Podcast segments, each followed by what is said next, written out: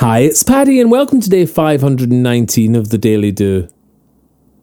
When you seize the freedom of personal responsibility, life turns from burden to adventure, the life circle of your choices, with you at its centre. You can impact any aspect of your life today, and blaming others or circumstance just gives this power away. When weary of the heavy load and wishing to be free, it's hard to see that freedom lies in responsibility. To accept your load, the daily tasks, lightens it in one thought shift. My life is mine and mine alone. I want to grow. Now lift. Stephen Covey had deep insight into this, saying, Look at the word responsibility. Response ability, the ability to choose your response.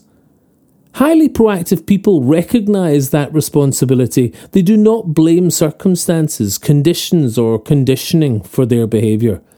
Their behavior is a product of their own conscious choice based on values rather than a product of their conditions based on feeling. Choices based on values and not feelings is the key, and this power lies in the gap between outside event and response ability. This levels out the choppy waters of emotional reaction. Take a second to decide the best response and action. If you have chosen who you are and how you want to live your life, you have a guiding principle, and that helps you to decide. Even in the hardest spots, we can choose to shine our light. This is what I choose to do. This is what is right. Right for you that is choice, and from that comes responsibility. Change how you perceive your efforts from a burden to a duty. A duty to live out your life as you choose to live today.